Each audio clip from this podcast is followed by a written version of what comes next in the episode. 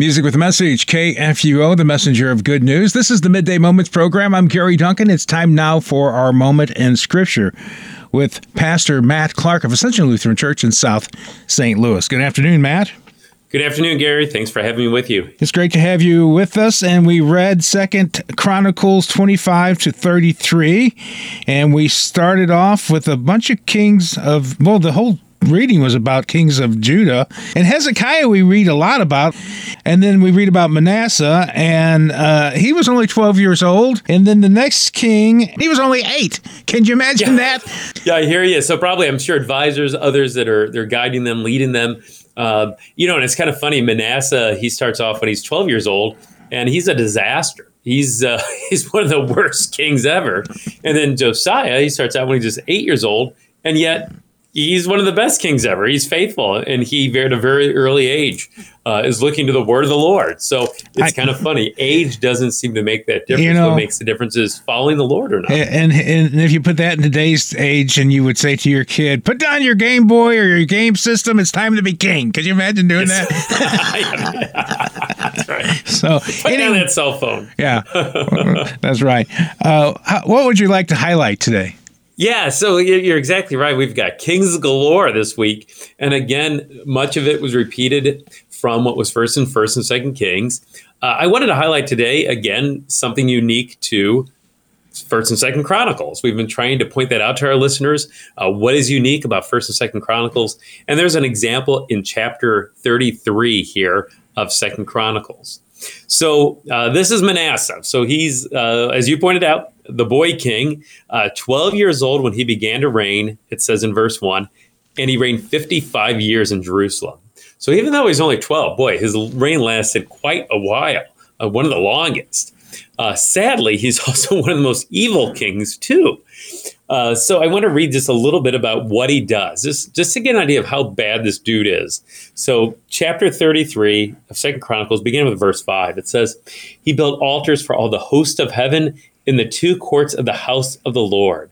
So he is he's building altars to false gods and putting it in the court of the house of the Lord's, the, the temple, in other words. So I mean, this is this is pretty bad.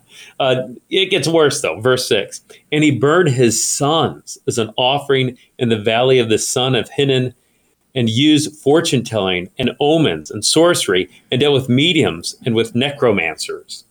So You know, it's even worse. He's sacrificing his own sons, his own children to these false gods, these idols. And God had specifically said a no to that, that this was evil in his eyes, wrong in his eyes. Uh, and yet here Manasseh does it, and he's the king. And then beyond that, even uh, fortune tellers, necromancers, these omens, sorcery. Uh, necromancers are people that try to consult the dead. Um, and God had explicitly condemned that too. Consulting the dead, sorcery, witchcraft, all those things, anything that seeks God's will apart from God, because it's really not God's will at all. Right. Uh, that's being, uh, you know, conveyed, but it's it's it's demonic. It's witchcraft. It's satanic. It's things that are apart from God. So clearly, things were condemned by God. Manasseh is doing it goes on. It says, He did much evil in the eyes of the Lord, provoking the Lord to anger. And he carved an image of the idol that he had made and set it up in the house of God, which the Lord said to David and Solomon, his son, in this house in Jerusalem, which I have chosen out of the tribes of Israel, I will put my name forever. So again, in this very house, the temple where God promises to put his name, Manasseh setting up these idols.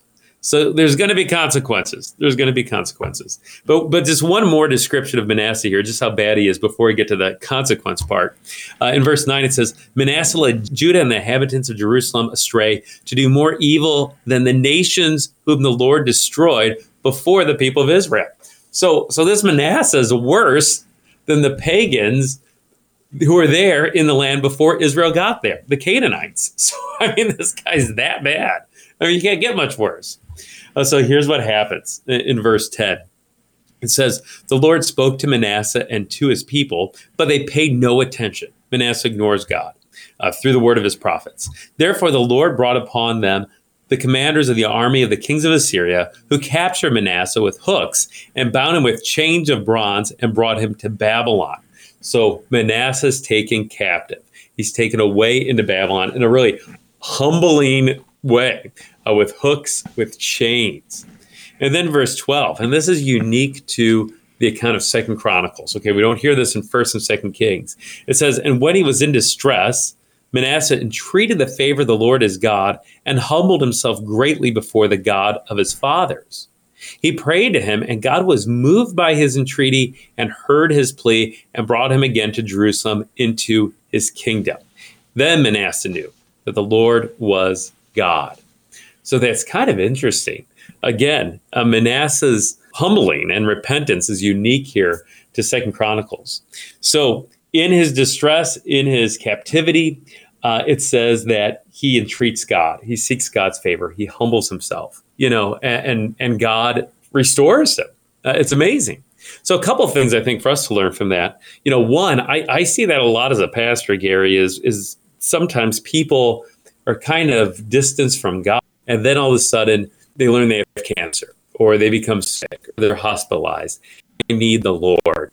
I can't do this on my own. Uh, and they call out to the Lord and they repent and they seek the word of the Lord. And that seems to be the case here with Manasseh. Unfortunately, it takes going into captivity, realizes that he's in need of repentance.